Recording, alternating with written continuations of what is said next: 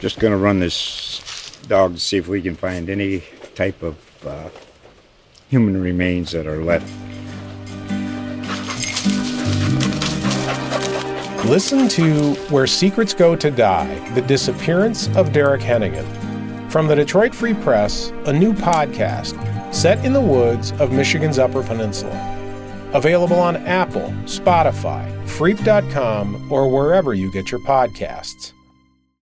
You are now tuned in to the Jags Den podcast, the official podcast of the Jaguars Wire, brought to you by USA Today Sports Media Group, and also the number one Jaguars podcast on the airwaves. All right, ladies and gentlemen, welcome to the Jags Den podcast. Uh, I believe this is episode 50. Don't quote me on, it, but we are uh, we are up there making uh making marks here in terms of the Jags Den podcast. I am your host, James Johnson, aka Sports Grind underscore Don, as you all know me on Twitter, managing editor of the Jaguars Wire. That's jaguarswire.usatoday.com. And as you all know, the Jags Den is the official podcast for the Jaguars Wire. So we're gonna get right into it today. Um, I'm joined by Jacob DeLawrence uh, Phil can join us, um, who is uh, he's under the weather. But uh, as you all will hear in our interview, we got an interview with Charles Goldman from the Chiefs Wire managing editor. Uh, we want to send our prayers to the people in the Bahamas and Florida as well. And uh, that said, Jacob, my man, how are you doing? Uh, man, I'm doing good. Uh, like you said, we just had a quality interview with one of our buddies from the Chiefs Wire. So You'll be hearing that soon, or either you just heard it. Yeah, depends upon how we frame this. But nonetheless, I'm doing good today. And Phil is under the weather, literally and figuratively speaking. He is sick and he is currently catching the outer bands of the hurricane as it passes up the coast. Yep, yep. So last I checked with the people of Florida, or Jacksonville at least, uh, they are hanging in there. Um, I don't, I don't think anything too drastic has happened. Thank God. Um, everybody's safe and whatnot. Uh, but you know, I, I, guess you could say a lot of other people weren't as fortunate. And like I said, we want to send our thoughts and prayers to those uh, on the east coast of Florida, those who um, that will be affected on the coast of Georgia and Carolinas, and those in the Bahamas.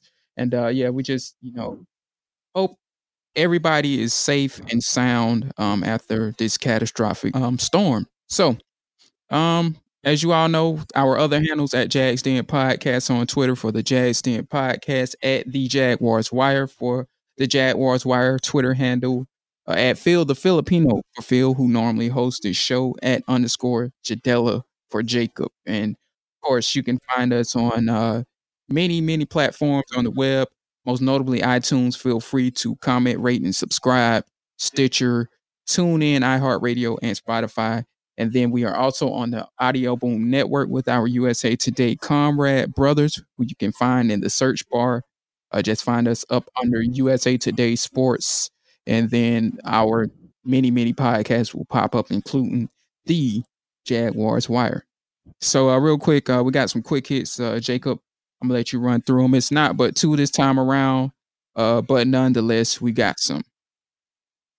Uh, yeah, just a couple quick little hits, real quick today, including the Jaguars have made four waiver claims, and they've named the ten man practice squad. Although one thing is relatively new in regards to the practice squad, they did cut Elijah Hood in exchange for another player. Yeah, anything to that, James? Just um the typical shuffling of the deck before week one. Yeah, they for uh, Hood they swapped out for Eli Ankou, who as if we all know, that was a, he was a nose tackle. He played on the Jag squad last year. Uh, they named him to the final roster at first. They cut him, and then they put him on the practice squad in the place of Hood. So I mean, it makes sense that they did that because they were kind of deep at running back. So it makes sense that they let Hood go, um, because I don't think like they'll really need another running back on the roster, whether that's practice squad or whatever the case may be. Um, but to uh to kind of segue into that, the waiver claims they got was Seth DeValve, tight end from the Browns, running back Tyler Ervin from um, one of your teams, Jacob, that's the Baltimore Ravens. Um, Matt Orzech, who is also from the Ravens, that's the long snapper. He's going to be taking snaps and starting right out of the gate. Um, and he's replacing Matt Overton. And then it's uh, running back, another running back, uh, Devine Ozigbo. Some of you all may remember him from the draft this year from the New Orleans Saints. Had a very good preseason with them, and uh, he will be behind Leonard Fournette, Rock Armstead, and um, yeah, on the depth chart because Alfred Blue has been placed on injured reserve, which I probably should have put in the quick hits.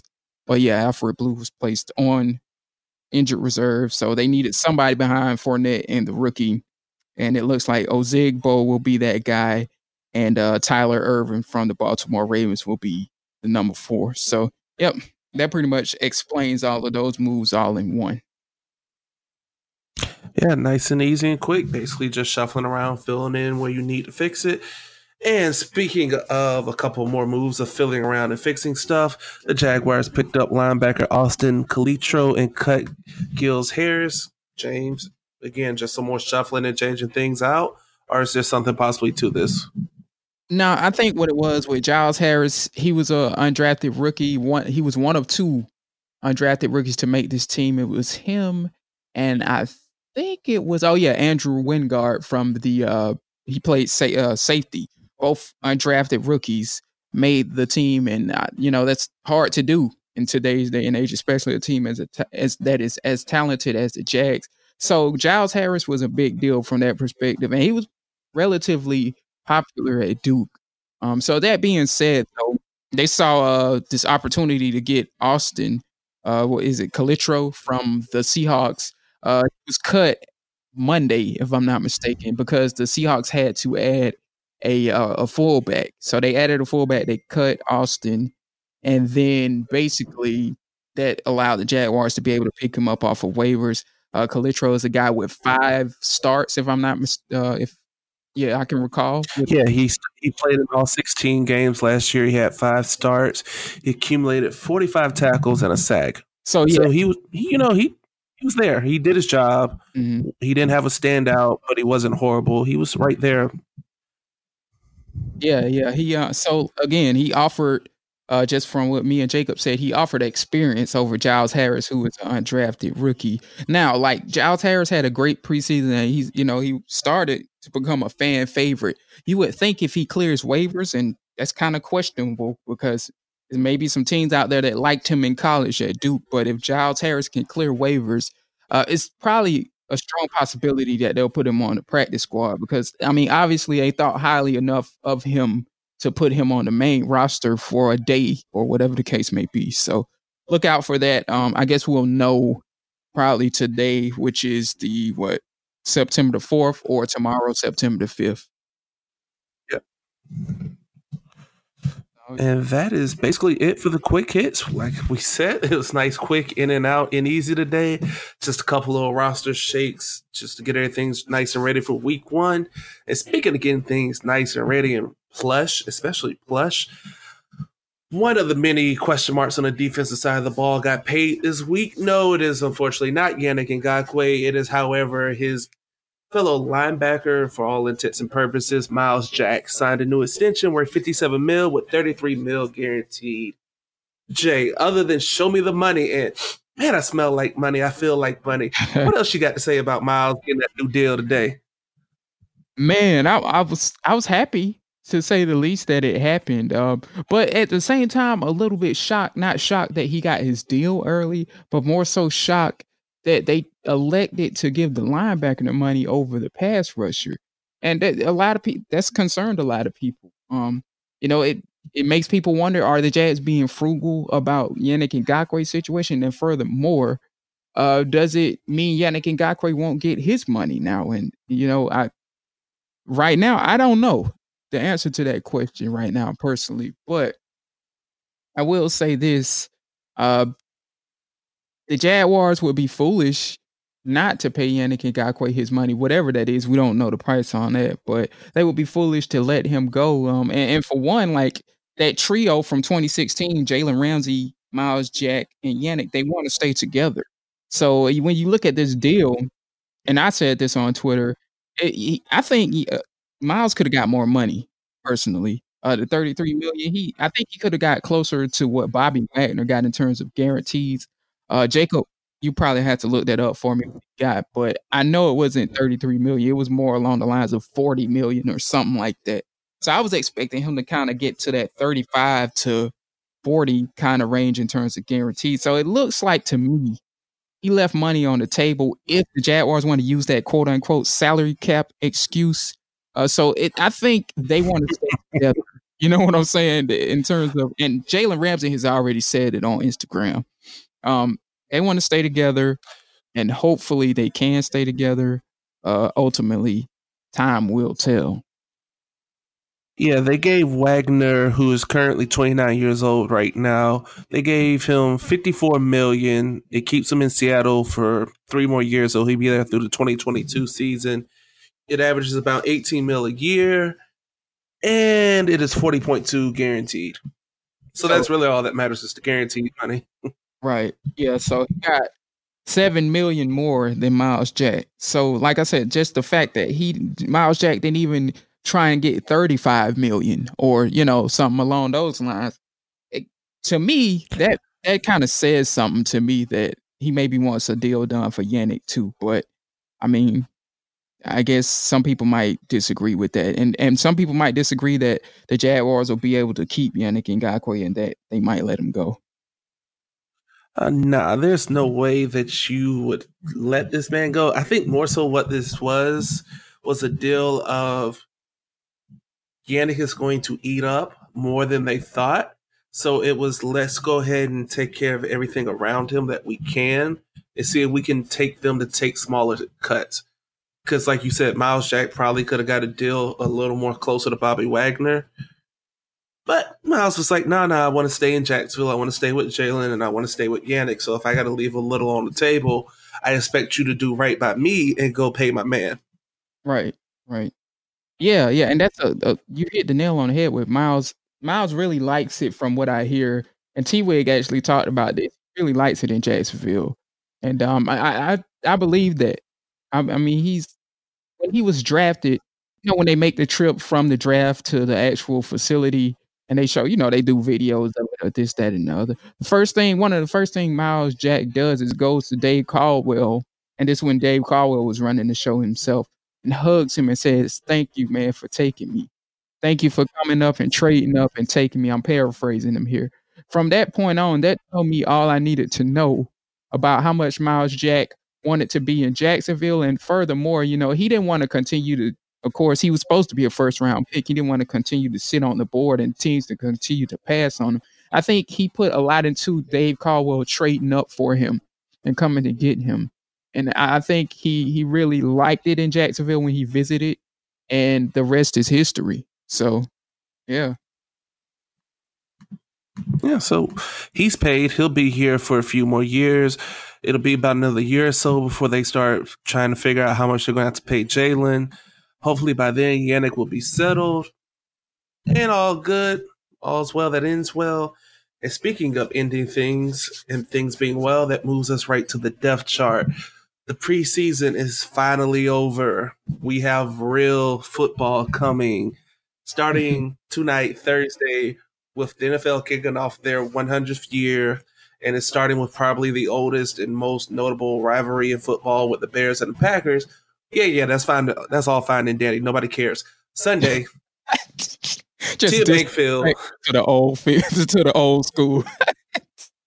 Rodgers, Khalil Mack, Kyle Fuller, great, all fine and dandy. Cheeseheads, Lambeau, Soldier, whatever. Yeah, yeah, yeah, yeah. Nobody cares. We're trying to get to the field that hosts the world's largest outdoor cocktail party. Okay, that's what we're here for. Exactly. That's right. The till in the back. It will be the Chiefs who are coming off of the crushing into their season against the Patriots, which we spoke about with our guests from the Chiefs Wire. So you know we have that covered here, and they're coming to Duval because it appears due to the hurricane not hitting Jacksonville as directly as expected, the game will be good to go for Sunday in Duval. So you got to come deal with the humidity, and you got to come see the Jags. And the Jags finally have a set roster. And anything interesting about the depth chart going into this matchup from the Jacksonville standpoint? Um, not. I mean, it's not like too many surprises, and this can get kind of long, so I'll kind of make it short. uh, despite it not being a lot of surprises. But okay, so one thing, Nick Foles uh, and Gardner Minshew are your only two quarterbacks. Um, I've long felt, and I think Phil and Jacob agree with me that they probably should have had a veteran. I would have liked to seen a guy like um, Brian yeah. Hoyer. In. Eh, but I mean, when you I looked at Brian Hoyer contract, I was like, okay, well, I knew they weren't going to do that after what I saw what he signed for. Uh, so I guess it makes sense from that perspective. But you still you want a veteran behind Foles is all I'm saying. So that was one thing that stood out to me. And I, I mean, I'm not surprised because you know the front it's the front office. They want to see Minshew develop. Um, he can't really do that obviously in the regular season, but uh, they want to show that faith in him, and you know they want to show that they know what they were doing by drafting him. Uh, you know, ultimately time will tell. We might see him earlier uh than next preseason because as we all know, and we're gonna knock on wood, we don't wish injury on anyone, but Nick Foles uh, doesn't have the best history in terms of health. And I mean, actually, he surfaced on the injury report today, which we should have probably talked about. But he, they were expecting him to be a full go. Although the Jaguars didn't have practice, it was a projected injury report, if you will. So, yeah, it was one of those seems he might be banged up, so we'll just list it type deal. Right. Exactly. And again, they didn't take the practice field, but had they taken the practice field, that was the injury report that was projected. Um, so that was one. Uh, a receiver, Marquise Lee, starting. Me and Jacob have talked about this. As Jacob said, he's starting. Uh, they put him at the number one spot. Uh, again, my concern when we talked about this two weeks ago was, okay, now you're gonna replace somebody who has better chemistry with Lee at the receiver spot, and better chemistry. I mean, with Nick Foles. Are you gonna replace that receiver with Lee? And now Nick Foles has to get acclimated to that guy, which is which is Marquise Lee in this case. Uh, you know that's a little concerning because you need to go into this Chiefs games gun guns ablazing and on the same page. And um, that's not to say it's not like Marquise Lee hasn't been practicing with Foles and whatnot, but obviously, you know, Foles got that chemistry locked down with DJ Chark and Chris Conley in the summer at training camp because obviously Lee was rehabbing. So that was the point I was trying to make. But it looks like Jacob was right. He's going to start. at least it looks like it. He's going to start. Um, this is, by the way, this was a depth chart by the PR office. So nobody go and be like, "Oh, this is an official depth chart," or "This is a depth chart that that Jaguars wire is reporting." No, this was by the PR office. So this is them by what they've seen in practice, this is them putting a depth chart together to the best of their ability, which should be probably accurate when you look at it, because I mean they've been going to practice, obviously. So um, that was one at the receiver spot. Um, anything and else? Also, Go ahead. Oh uh, yeah, not to cut you off, but with receivers, depth chart is like okay, and because most teams are going to roll out a two-three receiver set to be majority of the time anyway. Right. So it's, so it's more so like who's slot, who's on the outside. That's where it becomes more interesting. Right. But seeing Marquise right. Lee there, it's like, okay, that's expected. And you look right underneath him, it's DJ Chark. So you're like, okay, cool. And then you figure Westbrook Cole, they'll take three, four. So that that's not too surprising. And also, we don't know exactly how healthy Marquise Lee really is.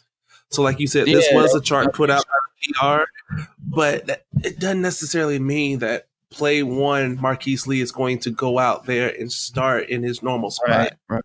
That's true. That's very true. Uh, that because I mean, like with this depth chart, ultimately, like I said, it's probably accurate for the most part, but it's a matter of we have to actually see it on the field at one o'clock on Sunday to really tell like who is where on the depth chart.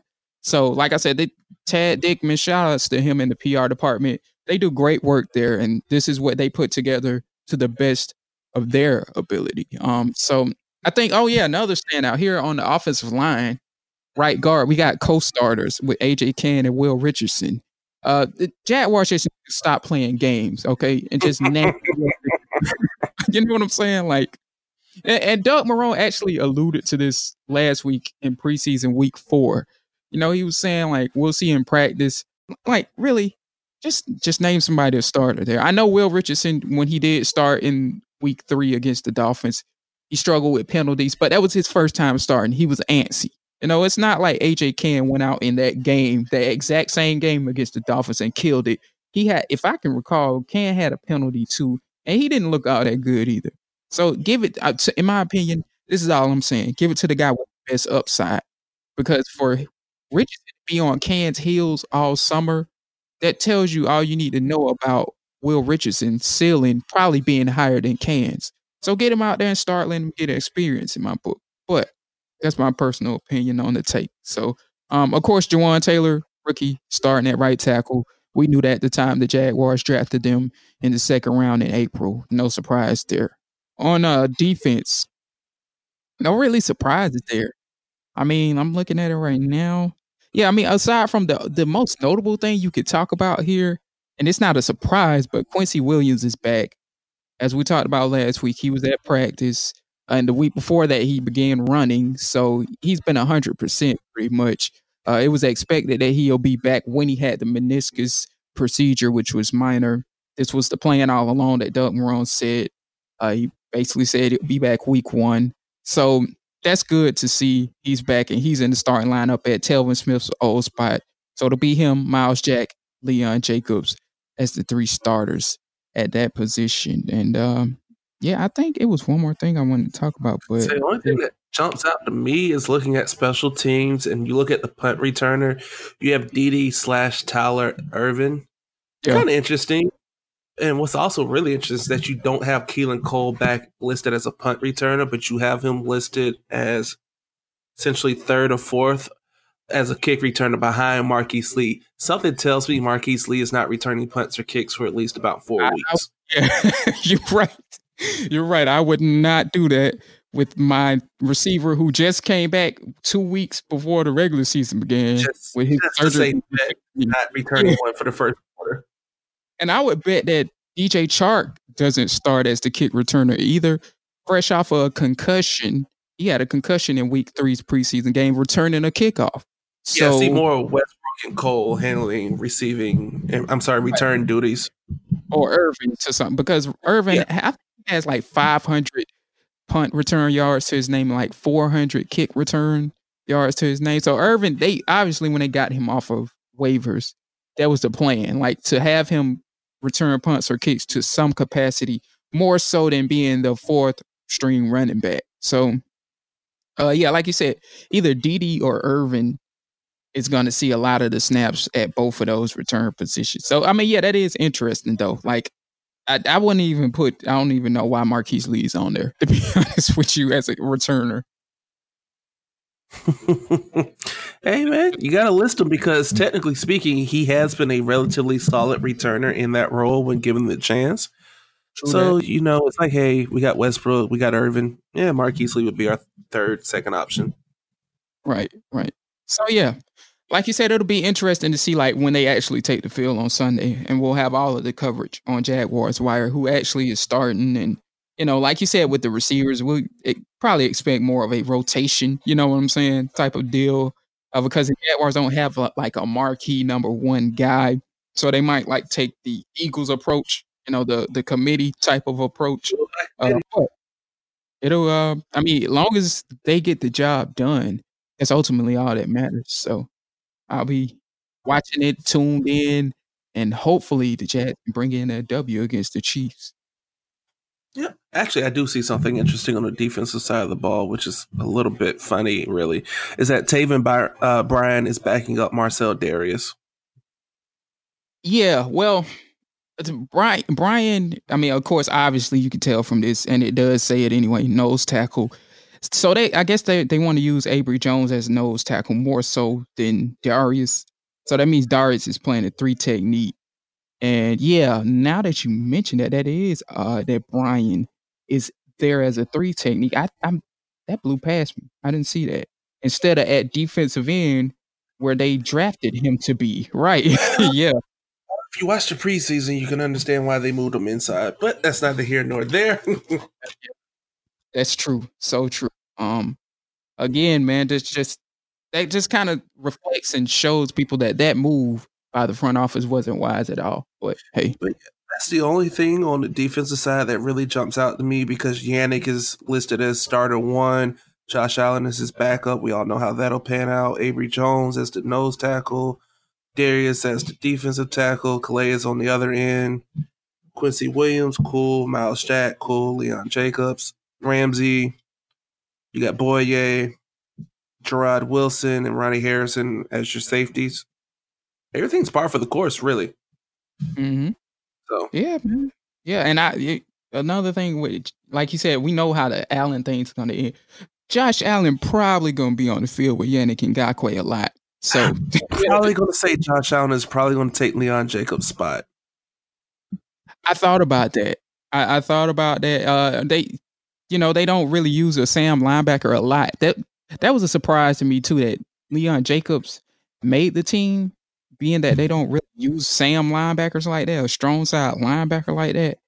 But yeah, in terms of personnel wise, not necessarily taking the strong side position, but For There's that personnel spot, yeah, switching out the two in terms of eleven on eleven, yeah, it you probably will see more Josh Allen in like the the primary package than Leon Jacobs, if that makes sense. because Allen played at Kentucky with his hand down and his and standing up, so that's not really going to be too much of an issue. Because as we saw in the preseason, especially against the Dolphins, it almost doesn't matter where you put him in the defensive lineup; he's going to find a way to get to the ball. Yep, and he's gonna free up Yannick and uh Dareus coming back is huge too. They people need to remind you they didn't have Dareus when they played the Dolphins. So Dareus, the nose tackle, essentially the anchor of the defense. Basically, that's how people view nose tackles these days. Also makes it a little bit more complicated in terms of when Josh Allen is on the field because people you're gonna have to choose somebody to to double team and so it's gonna be a one-on-one matchup somewhere on there or a one-on-one matchup in several spots on the alignment and yeah good luck trying to defend that Yeah, and if it's not one on one, and you do decide to double, you got somebody coming down right behind them. So, Yep. it's going to create some problems for some um, offensive line coaches to figure out how they're going to be able to at least slow down that pass rush to an extent, because more or less your wide receivers are on islands by themselves with Ramsey and Bouye. Yeah. It's gonna be interesting to say the least So that looks like we got everything. It's a real quick episode in terms of just what you get from me and Jay because we had a nice interview that I believe all Jags fans will love. It will give you a little more insight on what the Chiefs have coming to Jacksonville this week, what to expect from them. And you know, a couple surprise players there, including one that is Jay is really familiar with, and some other things. So far as just the Yoda and the Fournette show today, real short, quick, sweet, in and out. But hey, that's what we do. yeah yeah, man uh, first time we did a crossover went well uh, we'll be doing another one. I guess i need to probably start reaching out to uh is it uh, the texans next week? The texas wire. again mark lane on shout outs to mark lane. He does good work for them. Uh so i'll start reaching out to him and having him on. He's a guy that uh mark is often if i can recall or at least based off his work he's oftentimes at the texans facility. So uh, he'll give us some great insight from that perspective so Tell us about that new left tackle they just got. yeah, that they sold their soul for basically, if you want to put it that way. They gave up a lot, and they got Kenny Stills. So Hall Fame left tackle, and you picked up another solid slot receiver to go with Hopkins and Fuller. Yeah, mm, yeah, mm, yeah, you know, yeah. All right, that just made things fun. and I know why you said that too. Just Oh, saying, just made things fun. right, right. Oh man. So- So, yeah, uh, I guess um that being said, uh, you can find us on what iTunes, SoundCloud, not SoundCloud, scratch that, uh, Stitcher, TuneIn, and Audio Boom for the episodes and uh the this one and the ones of the past. Uh, I don't have. I mean, other than all of the content we're pumping to prepare you for Jags and Chiefs, you know, that's pretty much it for me because that's going to consume a lot of my time. Uh, in terms of what Jacob has going, it, whether it be with Steel Crew or whatever the case may be, uh, feel free to let him know, man. Uh, really, I have nothing right now. I'm kind of just in that weird spot where I'm too far behind on something to do it. So it's just really preparing for week one, seeing what the Jags are looking like, and just plugging the old material. So, you know, make sure you check out my most recent Unreasonable Conversation with Kel's with Kel Dansby, who is now taking over the boxing social media for ESPN. So much props and congratulations to Kel. I got a first 48, a quick little review on Little Brother's new album. It is Phonte approved. He retweeted it, so know it's legit. Other than that, I have nothing too much going on right now. Just looking forward to Jaguars football. And by Jaguars football, I mean meaningful football that actually counts, not the past month and a half that we sat through. So yeah, yeah. like you said, you know, you can catch us on iTunes, Stitcher, TuneIn, Audio Boom, Spotify, wherever there's podcasts available. There's more than likely you will find the Jaguars Wire official podcast, the Jags Den podcast, right there for you. And other than that, I think we're good. Phil, sorry you couldn't be here, but as always, we'll hold it down for you. Everybody that is in the path or dealing with the storm or has family that has dealt with it, our thoughts and prayers go out to you. Hopefully, this weekend can bring you a little distraction from reality and bring you some relief, comfort, and maybe a side of aggravation watching the Jaguars play. so, yep, with uh, that being said, we're going to close it out with the favorite phrase that Jacob and Phil like to say at the end of every podcast. And after that, we'll just play the interview with Charles Goldman of the Chiefs Wire. So, Jacob, have at it. Money man Myles Jack was not down. All right, ladies and gentlemen, welcome to the Jags Den podcast. I am your host for today, James Johnson, managing editor of the Jaguars Wire. And I am here with Jacob DeLawrence this time. Phil couldn't join us. He's under the weather. Hope you get better, Phil. And um, also, they're dealing with some storm conditions in Jacksonville. So, prayers to Jacksonville prayers to the Bahamas, especially they've been through a lot, and and the people on the east coast of Florida, as Dorian is kind of working his way up, and uh, hopefully, you know, all is well and everybody is, you know, comes out of this situation safe. So uh, that said, Jacob DeLawrence is with me this time around. Jacob, who is in Tallahassee, is safe and it's like sunny out there in Tallahassee, so he's fine. Uh, what's good, my man? Yeah, it's like 100 degrees with the heat index here today. So it's just another September day in Florida, basically. But yeah, I'm doing well today. Again, our thoughts and prayers are with everybody on the space coast of Florida, all through the Bahamas, on up to the Carolinas, that are anybody that's in the path of Dorian. While yep. it's managed to avoid hitting more of a direct hit, there's still storm conditions, it's still weekend, but it's still a very serious threat. So hopefully everybody has followed the proper procedures and protocol will be safely and they can enjoy the Jaguars game on Sunday, which is what we're here to discuss, right? We got a, I think we got a friend with us, or is he an enemy today? well, I guess we will definitely say he's a friend because he's been helping me out all week, all week in terms of getting content going and sending me all of the info from Andy Reid and this, that, and the other. So, uh, without further ado, ladies and gentlemen, we got uh, Charles Goldman from the Chiefs Wire, managing editor I think you've been doing it a minute too. Is at least two years, right, Charles? Yeah, this this will be my my second year. Okay, yeah, I believe so because I remember, I remember them. Uh, was it Wesley that was doing it at first? Yeah, so so I started on uh, as an, an, unpaid contributor um, in 2016 when Wesley Roche was the managing editor. Right. Um, and I took over for him. Uh, he he left to go work for uh, the, the United Soccer League, I believe, mm-hmm. and uh, and I took over for him just uh, ahead of the 2018 NFL Draft. Okay. Yep, I think I remember that, and I remember him talking about that. He was still doing like production for the podcast, but he had give uh, handed the reins over to you. That's what it was actually. And uh, that was yeah. last year, week five, that me and him talked about that. And um, yeah, actually, you you came on the podcast later after they did the interview with me because I listened to the whole thing. So yeah, man, um, glad to have you to talk on this marquee matchup coming up week one, man, right out the gate for both teams. Uh, and I mean, it's, it's other great matches going up week one, um, going on week one, including one tonight. Uh, and I think that's the Bears and the uh, Packers, as it is on uh, NBC of course, uh, that's Thursday night football. Uh, but nonetheless, we're here to talk Jags and Chiefs. And I guess I'll start it off with the first question. Me and Jacob got about five or six here. Um, but with Kansas City Chief, uh, with their offense being so phenomenal, man, like especially what we saw last year with Patrick Mahomes taking over. Uh, now that he has a year under his belt, uh, we we feel like the unit's going to be even better looking from the outside in uh, because he's more experienced. He's got that one year under his belt. Uh, but that said, uh, do you think this offense, and I'm pretty sure you do, based off of all of what Patrick Mahomes has learned last year, do you think this offense is good enough to now uh, propel the Chiefs to the Super Bowl? Uh, especially with Andy Reid's tutelage, and uh, also, if you will, talk about the other weapons on this uh, offense as well, and Travis Kelce and Tyreek Hill.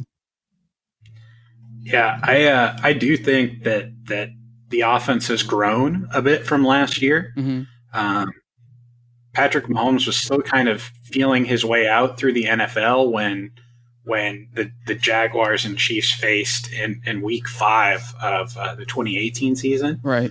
And uh, really, I mean, if you look back, that was one of his worst statistical games. Yeah. His lowest passer rating, um, only completed, I think, like 57% of his passes.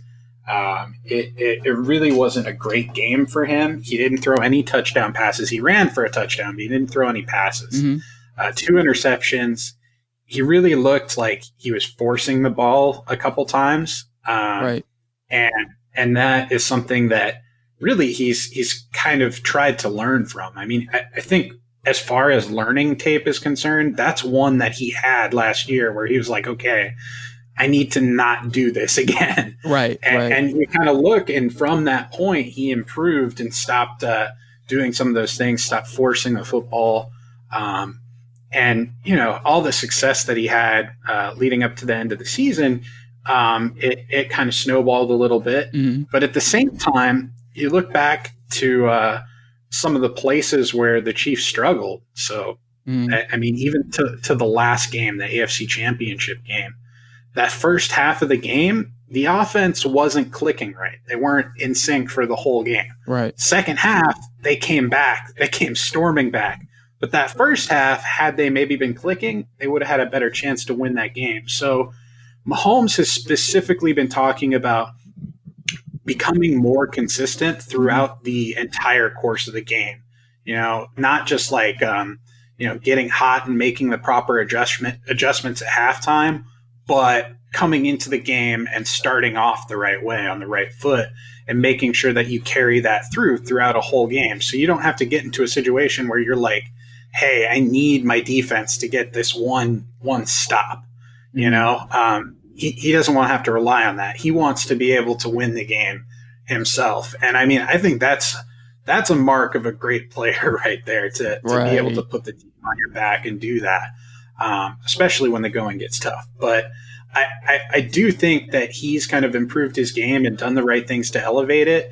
And man, you know, how can you imagine how, how can the Chiefs possibly have more weapons and add more weapons than they had last season? But somehow they've managed to do it. Right. Um, you get two weapons through the draft and Mecole Hardman uh, out of Georgia. Uh, he was their top draft choice, I think 58 overall. Uh, and then Darwin Thompson, a, a, sixth round running back who's just kind of burst onto the scene a little bit. But, you know, then you look at some of the other additions. Uh, just recently, LeSean McCoy comes in, uh, a former Andy Reid guy with the Eagles. So there are some new weapons that are kind of going to get mixed in here mm-hmm. and make that offense a little bit more explosive than it previously was.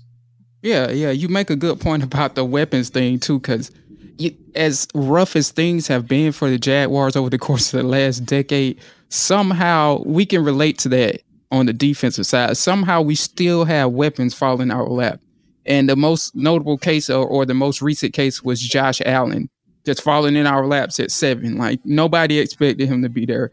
We, me and Jacob thought he was going to be going top four picks. Phil as well the whole Jaguar squad, really. I mean, in terms of uh, the the fan base. So yeah, we can relate to that. Like you got a guy like him to fall to the Jags, and then it, before that, he was even Jalen Ramsey and and Yannick Ngakoue and Myles Jack. So we yeah, we understand that whole thing about uh being blessed with more weapons on top of uh, arsenal that is already the the strongest suit of your football team. Um, and also on the Patrick Mahomes thing. Now, I, I do want to say this with Mahomes, you're right. It, it did look like he wasn't all the way developed the last time he faced the Jags, and it did look like he was forcing things. But I think what really helped him, now that I think about that game and, and reflect back on it, is uh, of course the Blake Bortles effect. You know, Blake Bortles was very, very terrible in that game. And I, am sure me and Jacob lit into him after that game in terms of his performance. uh, I wouldn't doubt it. I have to go look at it at the podcast of the past, but that really helped too. It, it's really kind of it's really kind of funny because it, it was almost like a role reversal of sorts between yeah. The, the, Jaguars and the Chiefs in that game. The Jags come in as like the, the number one ranked defense, mm-hmm. and then like all of a sudden it's their offense uh, is is kind of struggling. The, the Chiefs' offense is kind of struggling, and then uh, the the defense kind of steps up, and you know they got the I think it was Chris Jones had a pick six that game. Yep. I think they had three or four interceptions in total. Yep.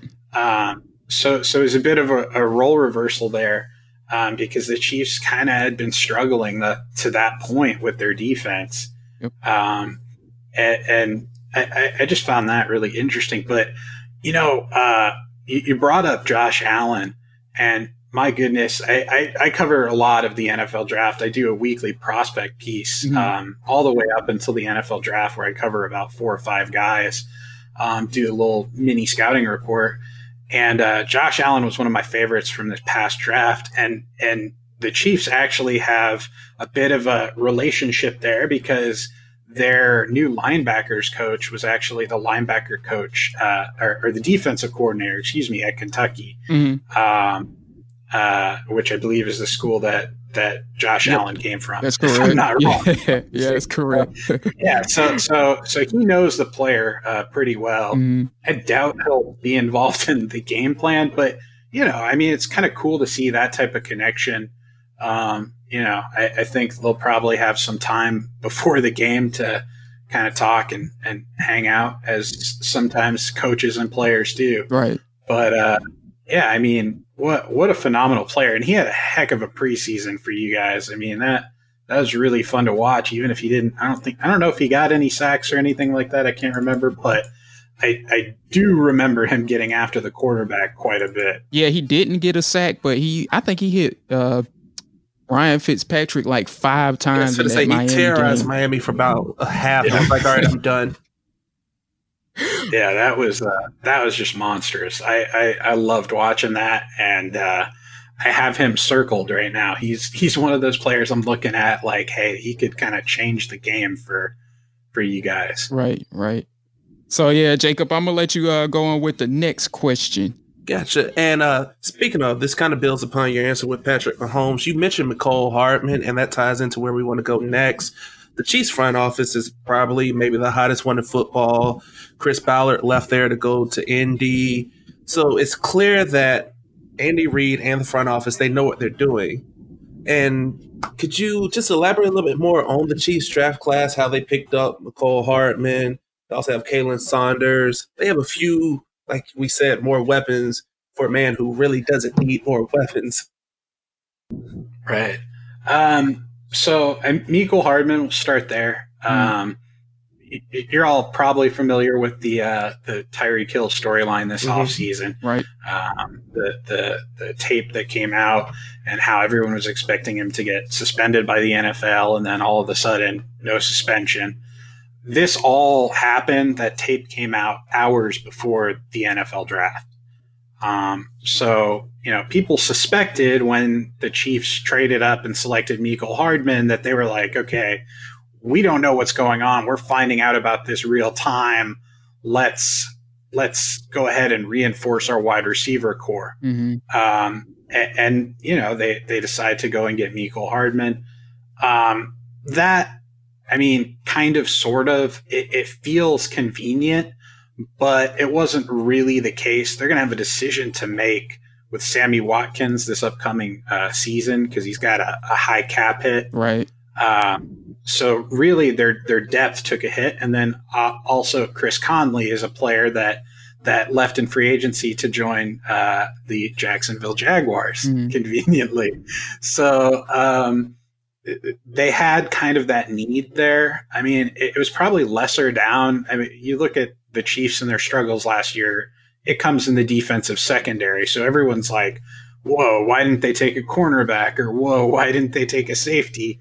They, they come out, they take a, a wide receiver in Mecole Hardman. Turns out, I mean, you saw this preseason why they traded up to take Mecole Hardman. Um, he, he's extremely fast, explosive with the ball in his hands. Um, he can be utilized in a number of different ways sweeps, reverses. Uh, you, you, get him the ball on screen passes. Um, and, and, he can also be used, you know, kind of as a, a, a, decoy in a sense, the same way they use Tyreek Hill and his speed as a decoy, uh, and, and kind of gets the defense off balance and thinking too much. So um, that's something in a way that I can see Mecole Hardman kind of stepping in in his first season. He's also a great punt returner. Um, so special teams with, with Dave Toub, one of the best special teams coaches in the league. Um, he he always has an emphasis and um, always has the ear of the the coaching, uh, excuse me, the front office when it comes to the draft. Um, so uh, that that's another reason for uh, grabbing Mecole Hardman there. But um, you know, w- one of the the most interesting things I think about Hardman um, is just that he's kind of blossomed and come into his own very quickly. Usually, you know, you get receivers and some of them need that development time, but I mean, I think that Hardman can really step in and participate right away and they don't necessarily need him to because the, the top three guys for the Chiefs remain Tyreek Hill, uh, Sammy Watkins, and Demarcus Robinson. But you know, they can go they can go five wide now. get Travis Kelce on the field and get uh, you know Hardman out there. Yeah, spread teams out, and and that's a lot of speed on the field that you're going to have to match up with now. So um, it, it's it's dangerous and uh, it's interesting.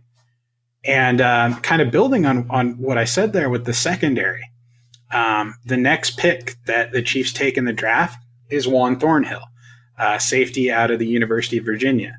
Now, Thornhill has had a lot of hype this preseason. A lot of people um, from outside the building saying, you know, this guy is the real deal. He's going to come in and be a starter eventually. He's not quite there yet. He's still um, third on the depth chart behind Daniel Sorensen um, and Tyrann Mathieu. So uh, there's going to be some packages where they get him on the field, big nickel, stuff like that.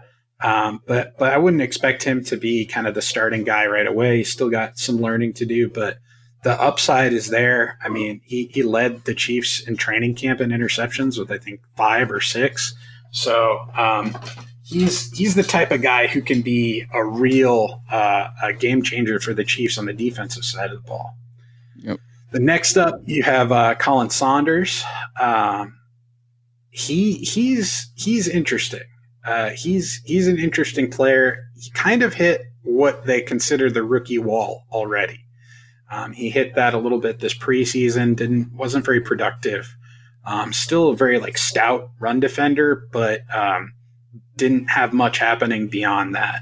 Mm-hmm. So um, the coaches have kind of talked about it. He's a little buried on the depth chart right now. I wouldn't expect to see too much out of him this season, though um, keep an eye on his potential involvement on the offensive side of the ball. I know that he's a defensive tackle, but he played running back at times in high school, and the guy is a major athlete. I mean, he can do backflips and stuff yeah, like that. Yeah, I've seen like, those videos. um, so you know, uh, Andy Reid had a couple plays that he used with Dontari Poe back when he was on the Chiefs. Mm-hmm. He had one that was a hungry pig right, which was pretty much a screen pass to him, which they used at the goal line, just like a wide receiver screen, and he just barrels through. Right. And then they had another one which was called the bloated Tebow pass, which was where he lined up as a as quarterback and did a little jump pass at the line of yeah, scrimmage. Yeah, I remember that too. That, yeah. Yeah, that, that, one happened. I was actually at that game. It was uh I think December. It was Christmas Day, I think in 2016 or 2017, something like that. Mm. Um, that, that, was real fun. but he, he, Andy Reid figures out ways to utilize athletes on his offense. He just loves all the creative stuff and whatnot.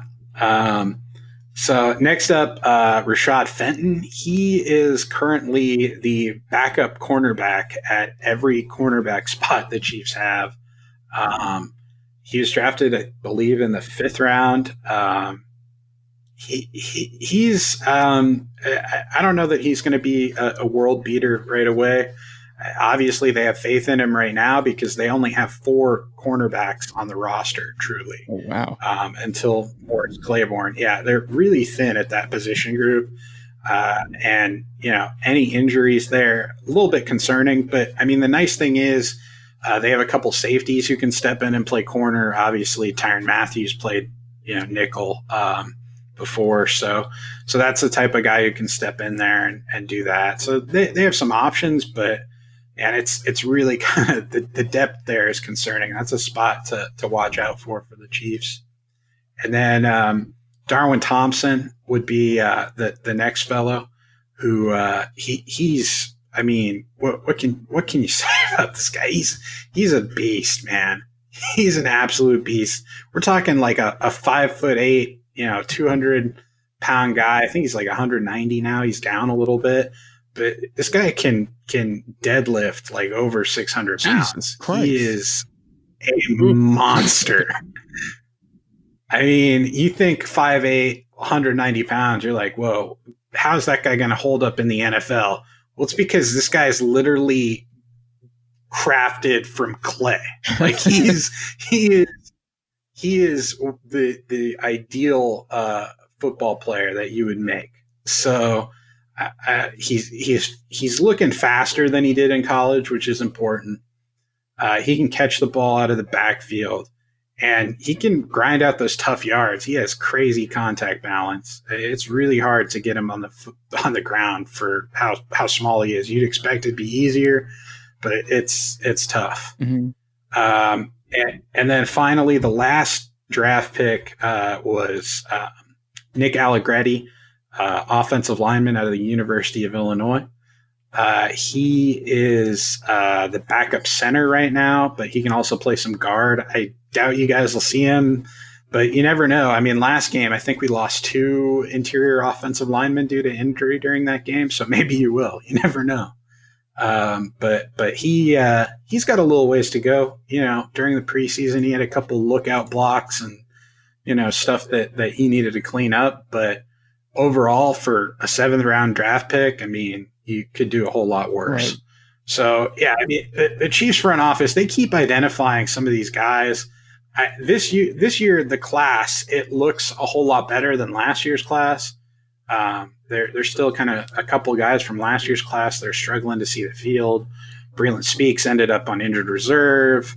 Um, you know, Armani Watts is a depth safety. Uh, really, the best guy from from last year's class is Derrick Nnadi, who's uh, their starting one of their starting defensive tackles. Mm-hmm. So, um, I, again, I mean, it, there, there's a reason why the the front office has been so hot, uh, and these other teams have been coming out and trying to to get the guys in there and, and have them come and be GMs uh, for them but um, they they have a really good process when it goes about evaluating these players, um, and they're on top of it from the moment the NFL draft ends. They're already evaluating next year, getting ready for for the next one. I know they've already been out looking at some sleepers at some uh, some D two schools and stuff like that.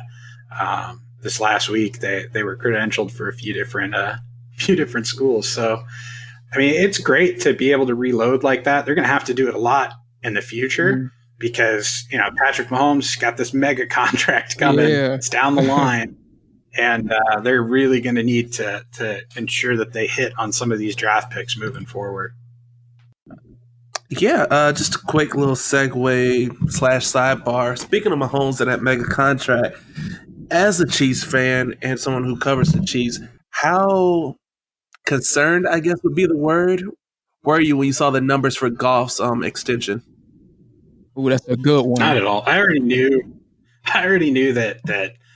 I mean, Mahomes was already before this Golf extension looking at like 200 million guaranteed minimum. Like, he's he's looking at he, he might have a fully guaranteed. Gonna get Kirk Cousins deal, uh, depending depending on how this year goes. I mean, he he look, the, the Kansas City Chiefs have been through it at the quarterback position. I mean, they they've had some real stinkers for a while. We know all about that. I was going to say, um, sir, we, we can talk about horrible quarterbacks all day, but I think we'll win this one. right? I, I don't know, man. I mean, the last quarterback they picked in the first first round was Todd Blackledge back in the 1980s, and uh, since then it's been retreads and projects, and it, it's been it's been rough, man. And, and I mean, these fans they they deserve Patrick Mahomes. They deserve to see this guy get paid and go on and win a ton of games because they have been through it just as much as y'all deserve to see Nick Foles come in and have success uh, here with the Jaguars. right? We, you know, we weren't the biggest Nick Foles fan. Well, in terms of the contract, but now that we look at the contracts that quarterbacks are getting now, it's like, oh yeah, that that was nothing. That was pennies what we gave Nick Foles. But um, one thing I did want to talk on is in terms of what you were saying about Mecole Hardman, who I can speak on as a Georgia fan. And I mean, I know a great deal about uh, Tyreek too, uh, because he he uh, went to high school in my area here in the two two nine, so a couple counties over. But uh, with with Mecole Hardman, one thing that stood out to me that you said was that he already feels NFL ready, and I think that's just kind of the pedigree he comes from at UGA. They kind of have their receiver. They they already run a pro style offense and their receivers typically are, are already kind of like pro ready, if you will. Like you look back at history, it's like AJ Green and uh, even you know Conley in Conley's case, although he you know he didn't necessarily start a lot of games, but you could just tell like those guys come into the game, uh, whether it be from Mark Richt's tenure or Kirby Smart's tenure, but they come into the game like already uh, with a great deal of knowledge on the pro game. So I, I think I could definitely see Mecole Hardman uh, starting off the season like really, really hot. Although, like you said, he's not necessarily atop the depth chart, but still, I thought that was like a monster pickup for y'all, man. When when I saw y'all pull the trigger on him, and I already knew what y'all had with Mahomes, and I mean, granted, like you said, it was because of the whole situation with Tyreek Hill. I was like, oh god, like now we got to deal with him. Like, regardless as to what happened to Tyreek Hill, uh, Hardman is a guy that could just step right in. I feel like and really replace him if they, you know, they want to move on in the future or whatever the case may be. Uh, I, I think uh, Hardman is a guy that has a bright future in Kansas City, man.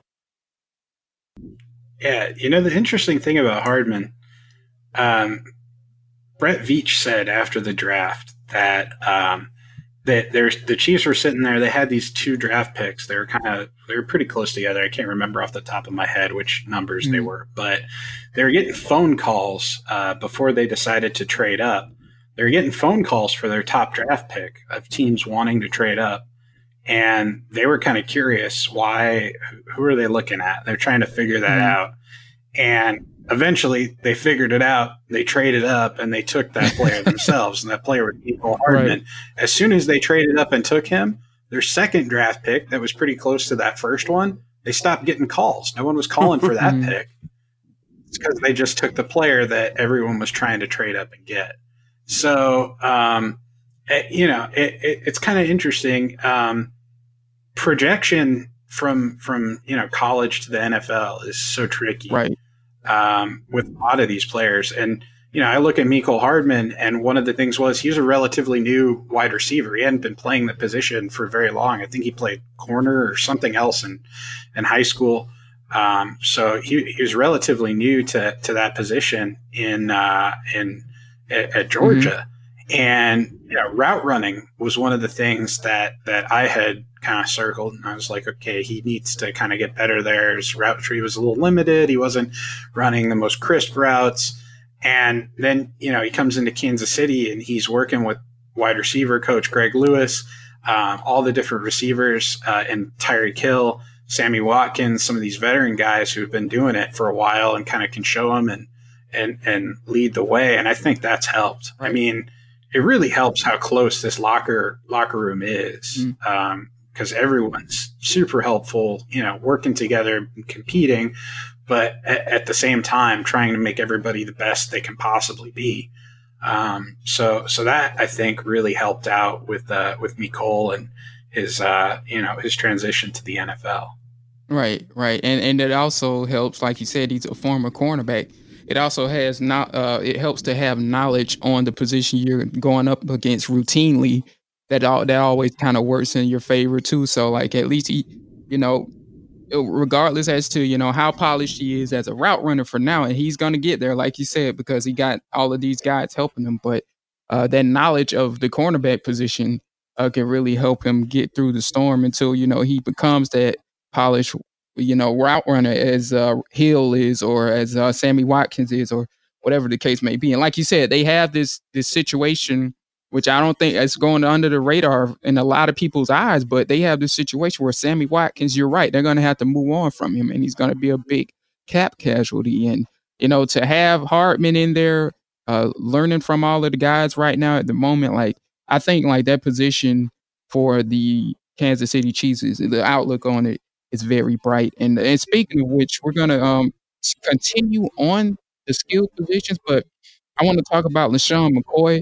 Uh, as we all have seen in the past, he's worked with Andy Reid uh, in Philly. They did great things there. I think uh, Nick Foles was there with him too. With that, I guess you could say that would have been a trio.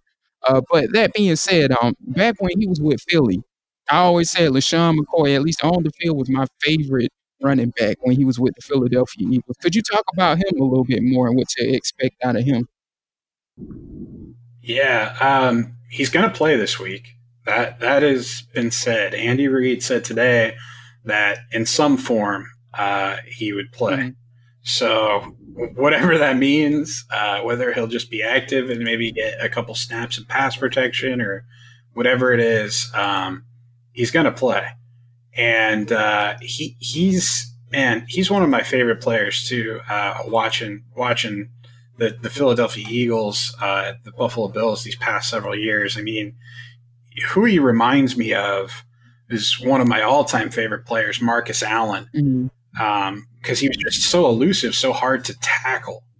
Um, you, you think you have him wrapped up. You're right there. You're right there, ready to make the tackle, and then he just puts a move on you, whether it's a little jump cut or he reverses his field or he spins out of it, and he makes you look like an, an absolute idiot.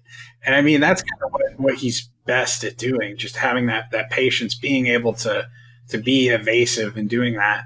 And I think that's something that really, other than maybe Tyreek Hill with his speed, the Chiefs don't have a lot of that on, on their offense right now. They got a lot of weapons, but they don't have the guys who can kind of just produce and make things happen on their own. So I think getting that at the running back position, it's going to allow for some different stuff. Um, having a guy like that at the end of games is going to be really important who can kind of grind out the tough yards and and and, and whatnot. Um, that that'll be good. Um, yeah I'm, I'm really excited by the addition. I, a lot of people were kind of hating on it early. They're like hey we need defense defense defense but i mean you, you can't have enough weapons for uh, for this offense to you know it's it's just going to explode. Right right yeah, absolutely, man. So uh, I think Jacob, the next question is on you, right?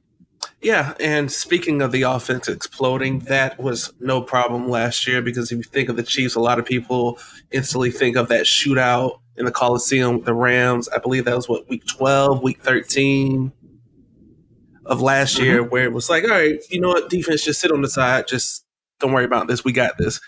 But however, as many people felt like and predicted would be a problem for the Chiefs, you were going to have to rely on the defense to get you one stop. And it came against the Patriots in the AFC title game. Technically speaking, they got the stop. However, there was the offsides and everything. We all know how that story ends, unfortunately, for Chiefs fans. And the changes were expected to come, and Andy Reid made some, and that included switching from Bob Sutton to Steve Spagnuolo as the defensive coordinator, which does turn the defense from 3 4 to a 4 3.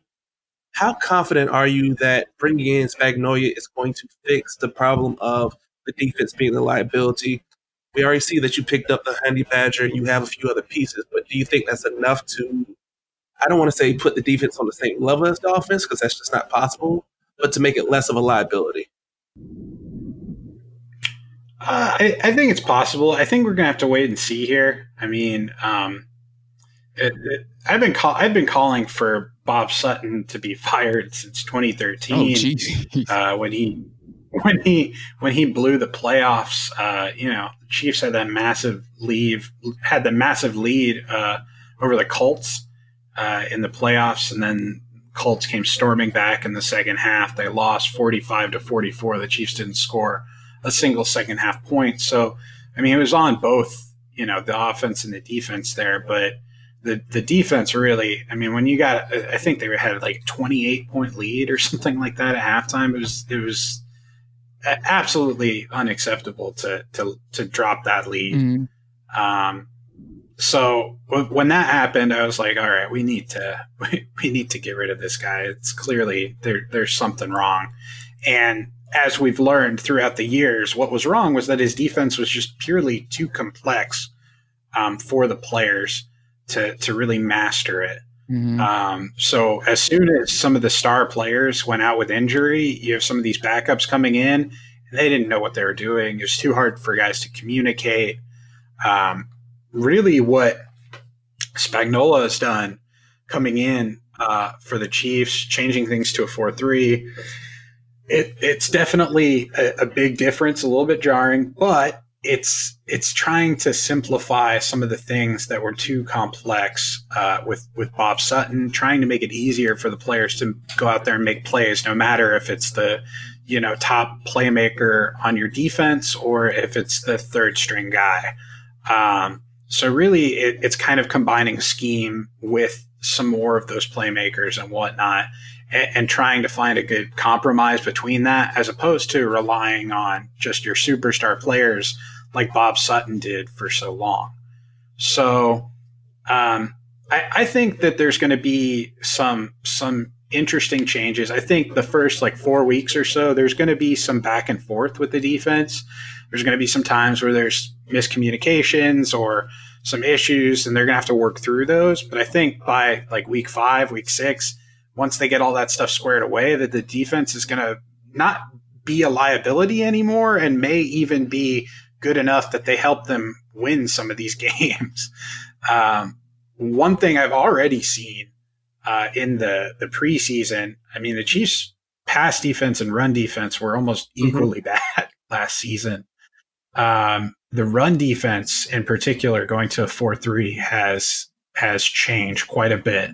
Linebackers are playing better. Um, new linebacker coach uh, uh, former defensive coordinator for the University of Kentucky coming in.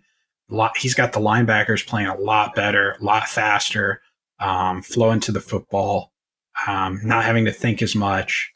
Uh, they're looking better in coverage. Um, the the the one position I'm still concerned about for for the Chiefs is the cornerback spot. Um, they don't have a lot of depth there.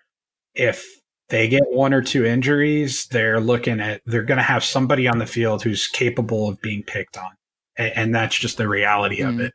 At least for these these first uh, five weeks of the season, because uh, they don't have Morris Claiborne, who's currently suspended through um, through week four. So eh, when they get Morris back, they'll feel a little bit more comfortable. He was looking pretty good towards the end of the preseason there, but um, right now it's it's definitely not a great spot to be in uh, at the cornerback position for the Chiefs, and and it, it's frustrating for fans because that was a spot where they're like, okay, we know we need to get better there. And then you come into the draft, you trade away your first round pick to get Frank Clark, which absolutely love. I, I don't know that there would be a better player that they could get than mm-hmm. Frank Clark. Mm-hmm.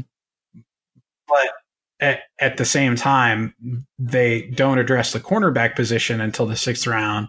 They bring in Bashaud Breeland, who has looked promising, but you know, can he be a shutdown type of guy for us? I'm not sure. So they still have work to do there.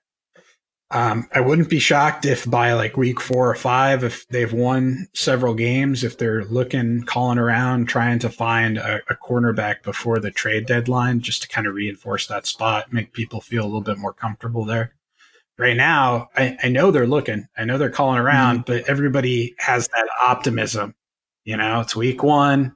Everyone's like, all right, this could be our year they, they got to get some some dose of the NFL reality before they decide. Okay, hey, maybe we should trade some of these players away, focus on next year. Gotcha. So uh, you mentioned that real quick that they'd be calling around. Who would they go pick up? Because while you're looking at Jacksonville, we're not necessarily loaded with offensive weapons at receiver where you're going to need a deep cornerback core. You're going to run into teams that are like that. So I don't think the Gilmores and the Kyle Fullers are going to be available. So who would the Chiefs get? You know, um, they'll they'll be looking for for you know some of the backup guys. I, I mean, I, I, look at a couple teams right now that are kind of loaded uh, at the cornerback spot. The one that sticks out to me the most is um, is Green Bay. I think they have seven on their depth chart right now uh, on, on, their roster, fifty three man roster. So I, I'd be looking there, um, seeing who they're willing to to part ways with. Maybe it's a veteran like Tramon Williams. Uh, maybe maybe it's one of their draft picks. You know, the the I think they who they take. Um, I think it was uh, Josh Jackson, and then they took another one in the first round the other year. Um, I know the Chiefs were interested in Josh, Josh Jackson. They actually traded up to spot uh, below where the Packers took him. And I think it was in anticipation to take him. I don't think they thought that the Packers were going to double dip uh, and, and, go cornerback in back to back rounds and they ended up taking Breeland Speaks, and uh, he's on injured reserve, and you know he would have been a backup anyways this year, so that's a little frustrating. But you know, there there's kind of a saying uh, among Chiefs Kingdom where they're like, um, you know, Brett Brett Veach wants it, he gets it. um, he he wanted to trade for Anthony Hitchens and Sammy Watkins. He ended up getting them in free agency the next you know the next year. Uh, he he wanted to trade for Earl Thomas last year uh, in the secondary. He ended up breaking his leg, and that trade the trade was actually agreed to, but it got completely called off because of that. And um, th- the Chiefs were actually, you know, maybe moments away from getting Earl Thomas to come and sign uh, with them th- this this off season, but uh, the Ravens came in at the last minute and offered him a, a three year deal. So um, yeah, it, it's it's interesting. It, if he wanted Josh Jackson, I bet he's going to be calling Green Bay every day, asking them, "Hey, are you ready to give him up now? You ready to give him up now?" Because you know they have some rookies they like, uh, Ka'dar Hollman. Um, you know they have some of the veteran guys in there. Kevin King's just coming back. Uh, I believe the other guy they had was uh, Jaire Alexander. I mean, they got a lot of good cornerbacks over there uh, in Green Bay that they're kind of holding on to, and you know, at some point, maybe it's an injury to the wide receiver group. Maybe it's you know something where they're like, okay, we need to reinforce the offensive line. Chiefs have ten offensive linemen on their roster right now. There's going to be teams calling, looking for guys, so that that could be an option. Um, you know, swapping some offensive line for defensive backs, but um, they're they're going to be calling around, doing their homework, trying to figure out, and you know maybe it's not a trade. Maybe they're going to poach somebody off the practice squad, but that's a position that they they know they need to get better at. So they're going to be looking around and trying to figure out what what's best for them at that spot. Gotcha, makes sense.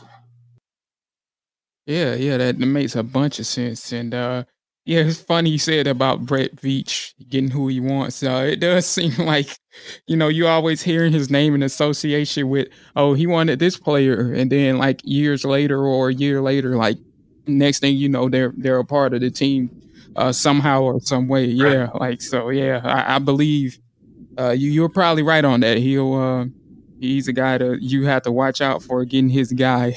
um, so that being said, uh, the next question is uh, some unknowns. Uh, because because you spoke you spoke very uh, well on some guys on this team that people might not know uh, might not know of or be well aware of or are household names. Um, just if you would just give me one on each side of the ball in terms of some guys that could be kind of those kind of unknown X factors that could come in and contribute and maybe turn the tide of the game. Um, the guy on offense that I'm going to be looking at is Demarcus Robinson. Um, he's a veteran guy. He kind of came up with Patrick Mahomes because um, he was kind of he, he wasn't a starter. He was kind of body blocked by um, some other guys like uh, Tyreek Hill, DeAnthony Thomas, um, uh, uh, Chris Conley, mm-hmm. even, and so he kind of came up with Patrick Mahomes in 2017. Was playing with him on the scout team and stuff like that. Um, and he he's got chemistry with him unlike any other player. Um, when you look at some of those imp- improvisation plays that Mahomes has, usually one of the guys on the receiving end of it is Demarcus Robinson because he knows when the play breaks down, he knows what he has to do to get open. So uh, that right there is, you know, an interesting ability to have when you have such a dynamic quarterback like Mahomes. So um, that that that would be a guy I'm looking for on the offensive side of the ball. On the defense, um, I'll say Alex Okafor. A lot of people are going to be paying attention to uh, to Frank Clark because he, you know, obviously big trade to get him into Kansas City. Signs a big contract extension. But uh, one of the, the guys they went out and signed first in the uh, free agency period was uh, Alex Okafor. He was playing for the New Orleans Saints, and he was kind of like a you know rotational backup type of guy he's going to be a starter in Kansas City. He'll start opposite uh, Frank Clark.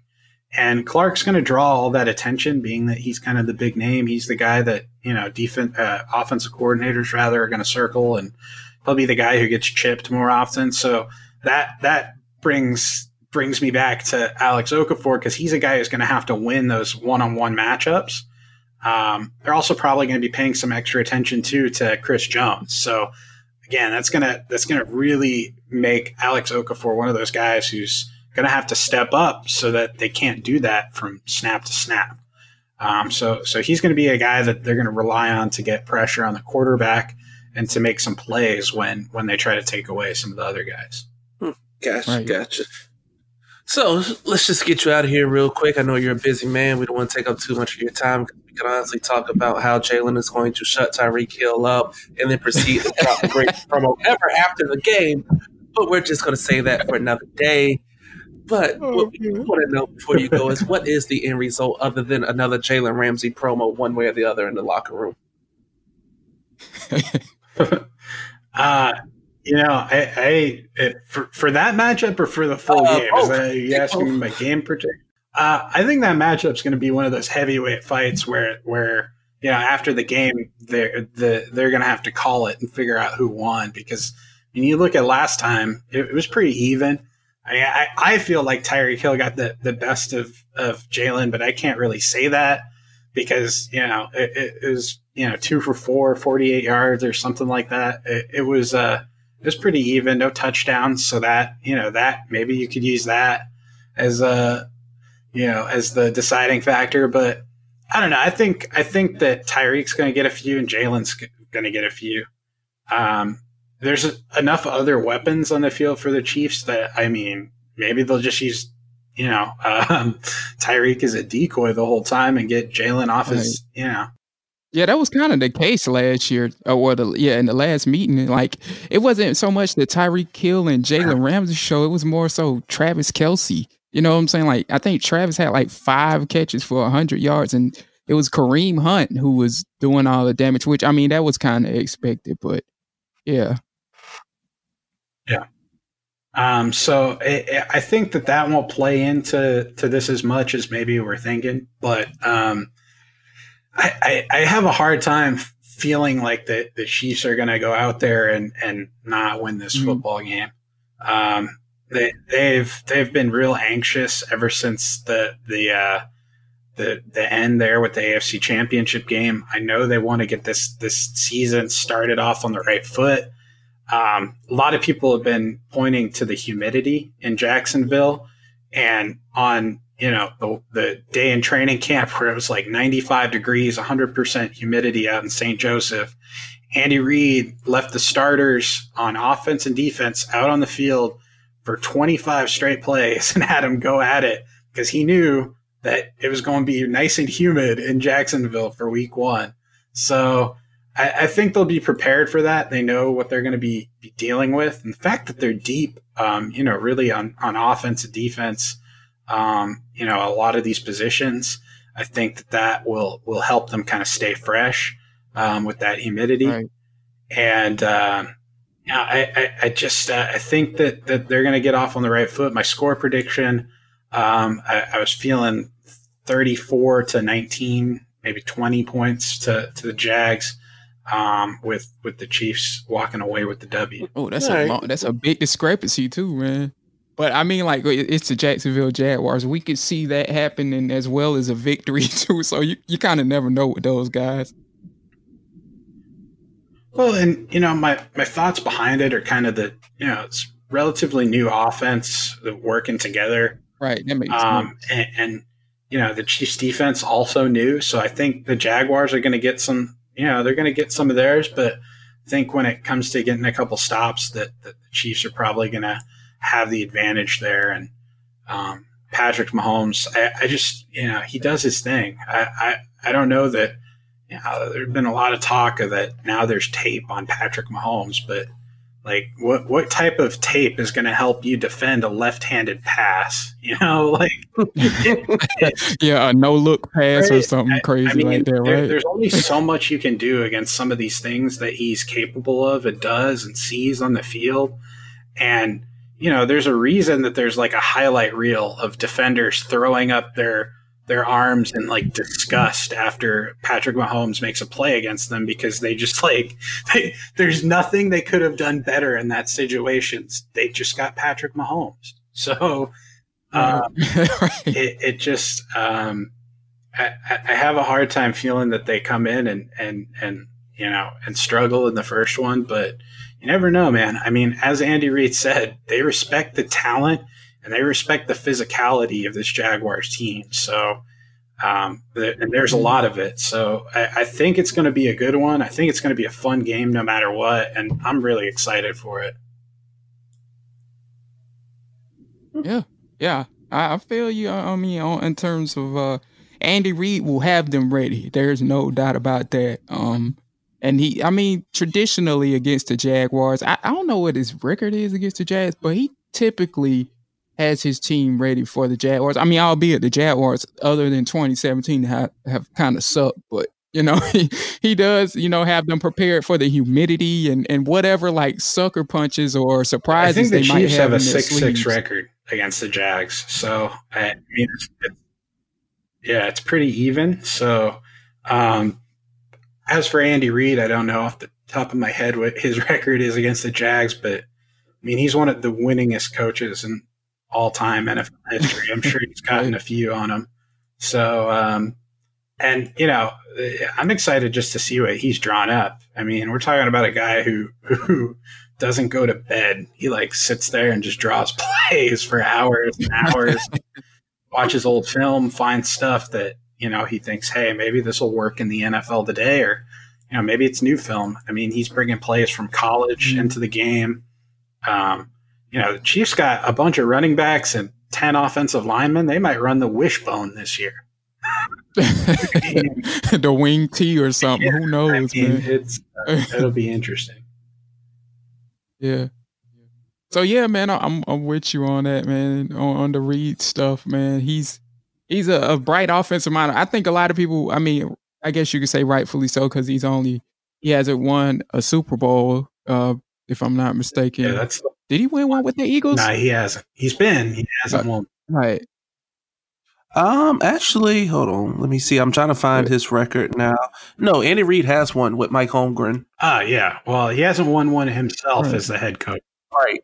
Right. Yeah, no, well, yeah, what I was saying is, yeah, he's he's just one of those offensive minds that, like, even despite that, he's been so successful, and he's a guy that, like, he, it's fun to watch what he dials up. Like you said, man, like the guy look, he he seems like a guy that literally doesn't go to bed at night and just sit on the porch, probably drawing up plays on on paper or his iPad or whatever, just thinking of crazy stuff to to do with Patrick Mahomes and yeah, I can't wait for this one, man. I, I think it's going to be a very interesting one. And I, I mean, quite frankly, I think we it's possible we could be looking at the AFC Championship if you know all goes well for both teams. I, I think that is very probable. In fact, that that this is a preview of the AFC Championship game. I mean, these are definitely two of the best teams in the AFC going against each other. No disrespect, obviously, to the the Patriots uh, and, and, Tom Brady, right. but uh, I mean, these these are are two of the best teams out there, and I, I really I wouldn't be surprised if if we're looking at that preview. Right. Right. So yeah, that being said, uh Charles Goldman, ladies and gentlemen, of the Chiefs Wire was kind enough to join us for our first I think this is our first crossover episode actually. Uh, we've had guests on before, but nobody from another wire site. So uh, much appreciated that you came on, Charles, man, and and thanks for all the insight, man. It was a a very good start for the season for us in terms of a podcast. Hey, absolutely. I had a lot of fun. Yeah, if you want to, feel free. Uh, plug all your handles before you close out, my man, and, and tell them where all, they can get all of your content because your content, man, I look at it all the time and you guys are getting crazy traffic over there. So let the people know. Yeah, absolutely. Uh, you can follow me personally at Gold MCT NFL uh, on Twitter. You can follow uh, the Chiefs Wire at the Chiefs Wire. Um, it, uh, that'd be the one for us. Where uh, got the little verified check. I know there's a little impersonator or something out there, but um, and, and then uh, yeah, we don't do those fakes, man. Right? Call them out, man. Call them out. uh, Facebook.com slash ChiefsWire uh, would be where you can find our stuff on Facebook. Obviously, uh, website handle chiefswire.usatoday.com, or you can just pop in chiefswire.com and it'll redirect you there. Um, yeah, I mean, uh, mm come come check us out. We've got great stuff on the Kansas City Chiefs. Um, I, I, think I have some stuff you can search for from Chris Conley from back in the day. Um, some good stuff. He made this really cool uh, Star Wars uh, fan film when he was at the University of Georgia, and I was like, "Yeah, I'm probably I'm probably going to boost it every day forever on Star Wars Day because that's just so fun, you know." But Right. You know, uh, it, we we actually there's a lot of former Chiefs players on um, on on this current Jaguars team between uh, DJ Alexander, Chris Conley, Nick Foles. So there, there's some stuff that you mm-hmm. can dig up on Chiefs Wire that might be relevant to y'all. right, right. Uh, uh, what's his name? The quarterback we just got from y'all practice squad too. His name is escaping me uh, from uh, Chase, the one that went to Marshall. Chase Litton. Yeah, Chase Litton. So yeah, I mean, like there are some guys on there that you know definitely we could find some insight on on the Chiefs wire. So, uh, ladies and gentlemen, that was Charles Goldman, and uh, yep, we're gonna sign out on this one.